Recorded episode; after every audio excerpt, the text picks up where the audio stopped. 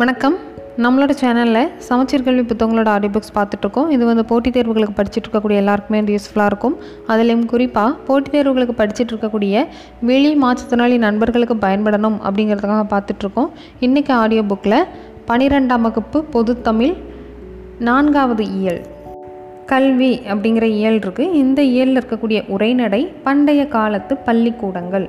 பண்டைய காலத்து பள்ளிக்கூடங்கள் அப்படிங்கிறத பார்க்கலாம். தலைப்பு பண்டைய காலத்து பள்ளிக்கூடங்கள். ஆசிரியர் ஊவே சாமிநாதர். அறிமுகம். அதாவது நுழைமுன் அப்படின்னு சொல்லிட்டு கொடுத்துருக்காங்க. கல்வியும் அதன் நோக்கமும் கல்விக்கூட அமைப்பும் கற்பிக்கும் முறைகளும் காலந்தோறும் இலக்கியங்களில் தடங்களாக பதிவு பெற்றிருக்கின்றன. அவ்வகையில் அக்கால அறிஞர்கள் பத்தொன்பதாம் நூற்றாண்டின் திண்ணை பள்ளிக்கூட விளைச்சல்கள் அந்நாளைய கற்பித்தல் முறைகளை பழையன என்று புறந்தள்ளி விடாமல் தேவையானவற்றை தேர்ந்து பயன்படுத்தினால் அவை இன்றைய கல்விக்கு ஏற்ற உரமாக ஆகத்தக்கவை. பாடத்துக்குள்ளே போகலாம் இந்த பாடம் வந்து சுதேசமித்திரன் வார இதழில் வெளியான ஒரு கட்டுரை. அதை கொடுத்துருக்காங்க குறிப்பாக பார்க்கலாம்.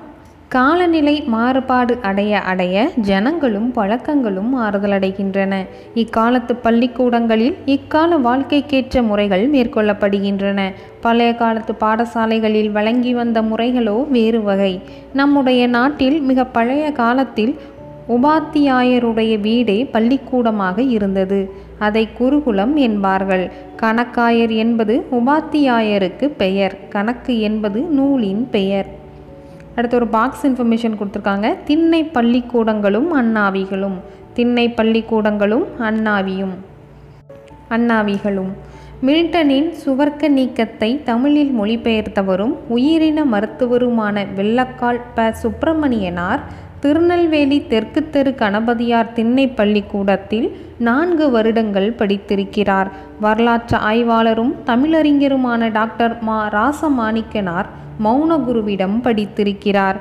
நச்சினை நூலின் உரையாசிரியர் பின்னத்தூர் நாராயணசாமி. பின்னத்தூர் அருகே உள்ள கிருஷ்ணாபுரம் முத்துராம பாரதி திண்ணைப்பள்ளி கூடத்தில் இலவசமாக படித்தார். சுப்பிரமணிய பாரதியின் நண்பரும் வழக்குரைஞரும் தமிழ் அறிஞருமான நாவலர் சோமசுந்தர பாரதியார் எட்டயபுரம் திண்ணை பள்ளிக்கூடத்திலும் சிலப்பதிகார உரையாசிரியர் வேங்கடசாமி வல்லம் குருசாமி வாத்தியார் திண்ணை பள்ளியிலும் மதுரை பல்கலைக்கழக மதுரை பல்கலைக்கழக துணைவேந்தராக இருந்த டாக்டர் வ. சுபமாணிக்கம் மகிபாலன்பட்டி நடேசனார் திண்ணை பள்ளிக்கூடத்திலும் படித்தனர். இந்த குறிப்பு எதிலிருந்து எடுத்திருக்காங்கன்னா இரட்டை அர்த்தங்கள் மாண்டு போகவில்லை அப்படிங்கிற நூலிலிருந்து எடுத்திருக்காங்க. அதோட ஆசிரியர் பேராசிரியர் திரு ஆ. க. பெருமாள். ஆ கா பெருமாள்.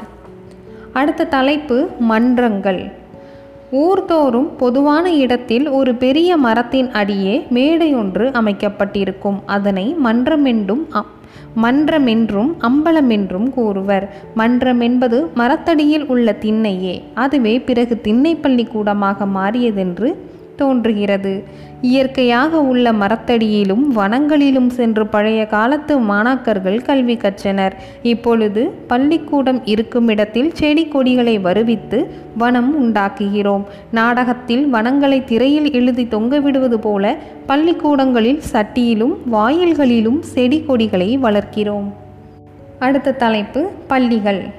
மரத்தடியில் இருந்த பள்ளிக்கூடங்கள் நாளடைவில் சிறு குடிசைகளாக மாறின. பல இடங்களிலே மடங்களில் பாடை பாடசாலைகள் உண்டாயின. பல இடங்களிலே மடங்களில் பாடசாலைகள் உண்டாயின.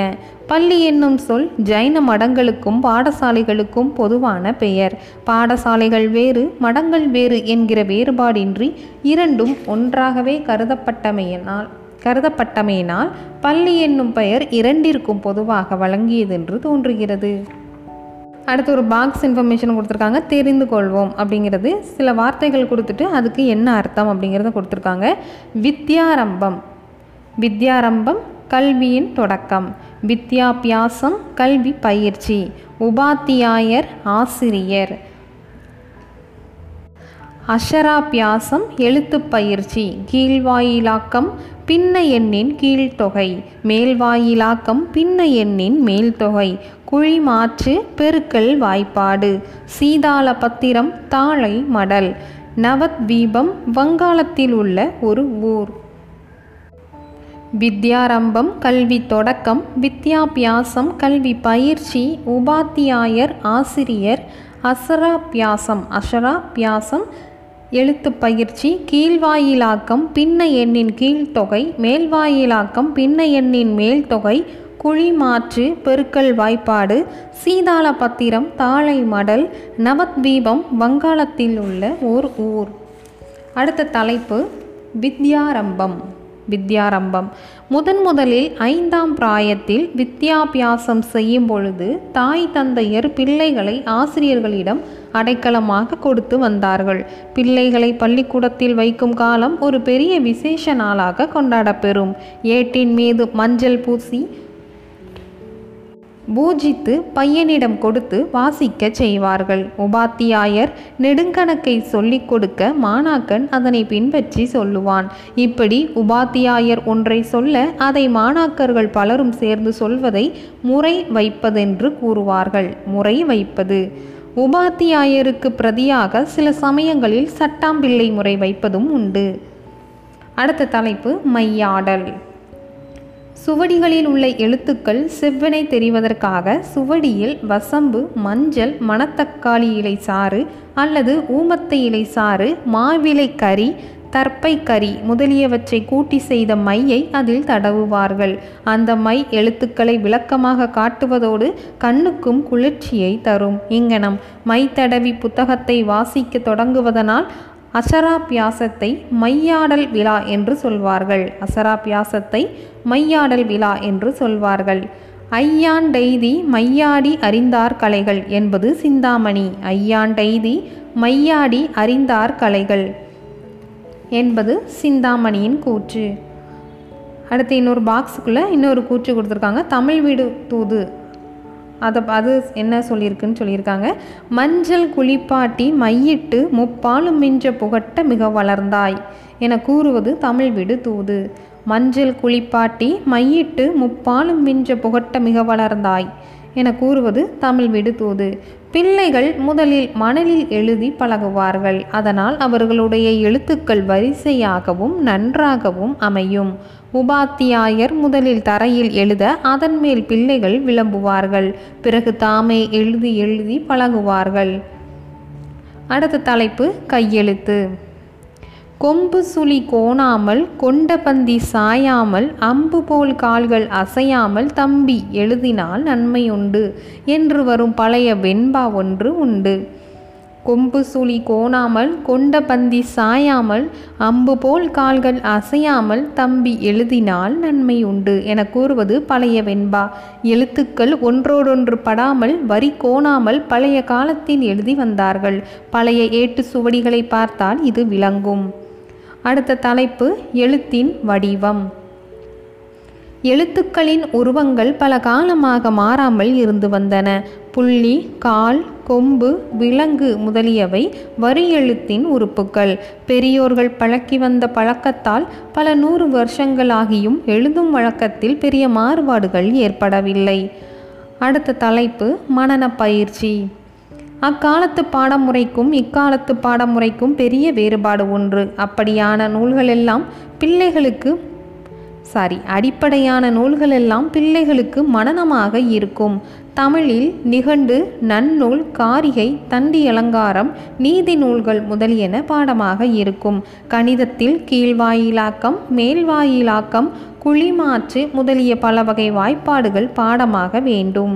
தலையீழ் பாடம் என்று சொல்வதை அம்முறைகளில் காணலாம். சிறுவர்கள் படிக்கும் ஆத்திச்சூடி கொன்றைவேந்தன் என்பவை அகராதி வரிசையில் அமைந்தவை.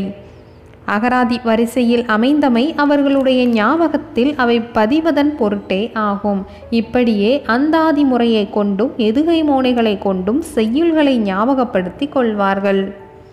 பள்ளிக்கூட பிள்ளைகள் தமக்கு தெரிந்த பாடங்களை அடிக்கடி சிந்தித்து வருவார்கள். பல பலர் ஒருங்கு கூடி கேள்விகள் கேட்டும் விடை கூறியும் கல்வி கற்று வந்தார்கள். இதனால் அவர்களுடைய கல்வி எந்த வேளையிலும் தடையின்றி பயன்பட்டது. அடுத்த தலைப்பு சுவடிகள். இளம் பிள்ளைகளுக்கு உபாத்தியாயர் ஓலையை வாரி ஒழுங்காக நறுக்கி துளையிட்டு கயிறு கோத்து தருவார். ஒரு துளையிடுவதும் இரண்டு துளையிடுவதும் உண்டு. மற்ற பிள்ளைகள் தாங்களே செய்து கொள்வார்கள். பனையேடு சீதாள பத்திரம் முதலியவற்றில் எழுதுவது வழக்கம். மேலே சட்டமாக பனைமட்டையின் காம்பை நறுக்கி கோர்ப்பார்கள். மர சட்டங்களையும் அமைப்பார்கள்.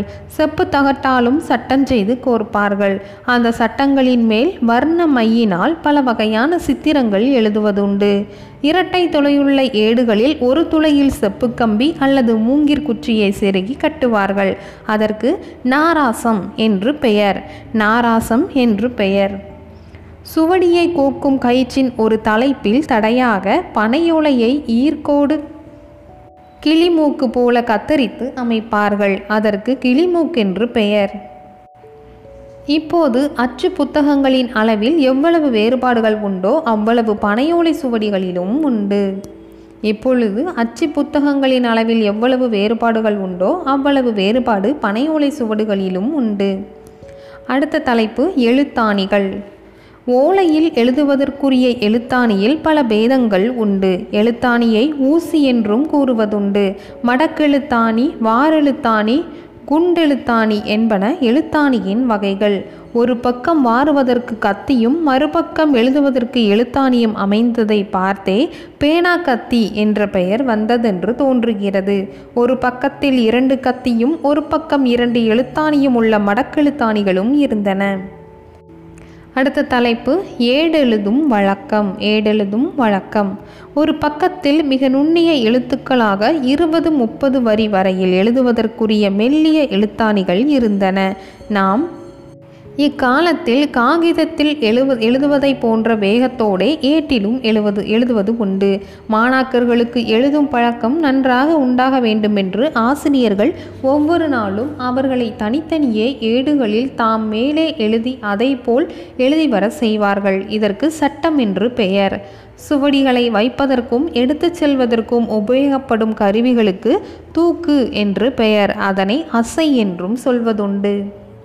அடுத்த தலைப்பு அன்பினால் அடக்குதல் அன்பினால் அடக்குதல். முற்காலத்தில் கொடிய தண்டனைகள் இல்லை. ஆசிரியர்கள் மாணாக்கர்களை அன்பினால் வழிப்படுத்தி வந்தார்கள். அவர்கள் பால் இருந்த மரியாதை மாணாக்கர்களுக்கு பயத்தை உண்டாக்கியது. பிழைகளை மறந்தும் புரியாத நிலையில் அவர்கள் இருந்தனர். அடுத்த தலைப்பு வாதம் புரிதல். கல்வியில் வாதம் செய்தல் நம் நாட்டு பள்ளிக்கூடங்களில் இருந்தது. மிகச்சிறந்த நூற்பயிற்சியுடையவர்கள் அரசவைகளில் வாது புரிந்து தம் கல்வி திறமையை நிலைநாட்டுவர். அதன் பொருட்டு அவர்கள் கொடிகட்டி இருப்பர் என்று மதுரை காஞ்சி முதலிய நூல்களால் அறிகிறோம். வாதம் புரிதல் பற்றி மதுரை காஞ்சி முதலிய நூல்களால் அறிகிறோம். இந்த வாதம் புரியும் பழக்கம் பாடசாலைகளில் இருந்தே வளர்ச்சியுற்று வந்தது. பள்ளிக்கூடத்தில் மாணாக்கன் நூல் பயிலும் இயல்பை விளக்க வந்த பழைய சூத்திரம் ஒன்று பலவற்றை சொல்லிவிட்டு வினாதல் வினாயவை விடுத்தல் என்றிவை கடனா கொளினே மடனணி இகக்கும் என ஒரு நன்னூல் கூறுகிறது.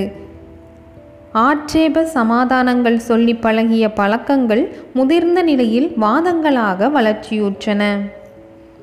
அந்த கூற்றினோதோட சொல்கிறேன் வினாதல் வினாயவை விடுத்தல் என்றிவை கடனா கொளினே மடனணி இகக்கும் கூறுவது நன்னூல்.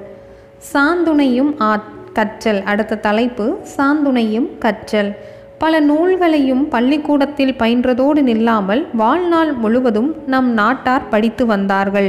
என் ஒருவன் சாந்துணையும் கல்லாதவாறு என்ற குரலினால் திருவள்ளுவர் ஒருவன் இறக்குமளவும் படிக்க வேண்டும் என்பதை விதிக்கின்றார்.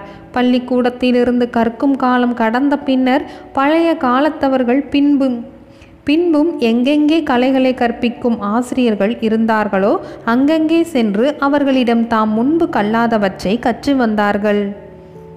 அடுத்த தலைப்பு ஓதர் பிரிவு. இல்லறம் நடத்தும் காலத்திற்கூட வேற்று நாட்டுக்கு சென்று அங்கங்கே உள்ளாருக்கு தம்முடைய கல்வியை கற்பித்தும் வாதம் புரிந்தும் வென்றும் தாம் முன்பு அறியாதவற்றை கற்றும் வந்தார்கள். தொல்காப்பியம் என்னும் பழைய இலக்கண நூலிலும் இவற்றிலும் இங்கனம் பிரியும் காலம் ஓதல் பிரிவென்று சொல்லப்படுகிறது. இதற்கு மூன்று வருஷ காலம் இல்லை என்று அந்நூல்கள் கூறுகிறது. ஓதர் பிரிவு தொல்காப்பியம் மூன்று வருட காலம். இவ்வாறே தமிழ்நாட்டிற்கும் நவத்வீபம் முதலிய இடங்களிலிருந்து வந்து படித்து சென்ற பண்டிதர்கள் பலர். தஞ்சாவூரில் இருந்த ஆகம சாஸ்திர பண்டிதராகிய சர்வசிவ பண்டிதர் என்பவரிடத்தில் பல அந்நிய தேசத்து மாணாக்கர்கள் வந்து கற்று சென்றார்கள் என்றும் செய்திகள் ஒன்று. முதல் ரா முதலாம் ராஜராஜன் சோழன் காலத்தில் தஞ்சையில் பொறிக்கப்பட்ட சாசனம் ஒன்றால் தெரிகிறது. திருவாவடுதுறை மடம் தர்மபுரம் மடம் முதலியன பல வருஷ காலம் தமிழ் கல்லூரியாகவும் வடமொழி கல்லூரியாகவும் விளங்கி வந்தன. இப்படியே பாலர்களுக்குரிய பள்ளிக்கூடங்கள் முதல் பழுத்த கிழவர்கள் இருந்து கற்பி கற்கும் கல் பள்ளிக்கூடங்கள் வரையில் பல பாடசாலைகள் தமிழ்நாட்டில் இருந்து வந்தன. தமிழ் சங்கம் என்று சொல்லப்படுவனவும் ஒரு வகை ஆராய்ச்சி பள்ளிக்கூடங்களே அல்லவா? அடுத்த தலைப்பு பின்னுரை. காலத்தின் வேகம் அந்த பழைய காலத்து பள்ளிக்கூடங்களை மாற்றியமைத்து விட்டாலும் அவற்றால் உண்டான நற்பயன்களையும் அவற்றில் படித்த பேரறிஞர்கள் நமக்கு ஈட்டி வைத்துள்ள நூர் செல்வத்தையும் நினைக்கும்போது நம்மை அறியாமல் நமக்கு ஒரு பெருமிதம் உண்டாகிறது. அக்காலத்து முறைகளை மீளாவிடினும் அப்பள்ளிக்கூடங்களின் அடிப்படையான உண்மைகளை ஏனும் நாம் அறிந்து கொண்டு வாழ முயல்வோமாக. அடுத்த அடுத்து ஒரு பாக்ஸ் இன்ஃபர்மேஷன் கற்பிக்கப்பட்ட நூல்கள். இதுவும் அந்த இரட்டை அர்த்தங்கள் மாண்டு போகவில்லை அப்படிங்கிற நூலிருந்து இருந்து எடுத்திருக்காங்க. கதை பாடல்கள் மாணவர்களுக்கு கற்பித்த நூல்களை பட்டியலிடுகின்றன. இவை பெரும்பாலும் நீதி நூல்கள். அவை ஆத்திசூடி கொன்றைவேந்தன் மூதுரை நல்வழி. நிகண்டுகளை மனப்பாடம் செய்யும் மாணவனுக்கு மதிப்பிருந்தது. வியாபாரம் செய்வதற்கும் கோவிலில் பணி செய்வதற்கும் ஏற்றவாறு அமைந்த கணித முறை கட்டாயமாக கற்பிக்கப்பட்டதை கதைப்பாடல்கள் குறிப்பிடுகின்றன.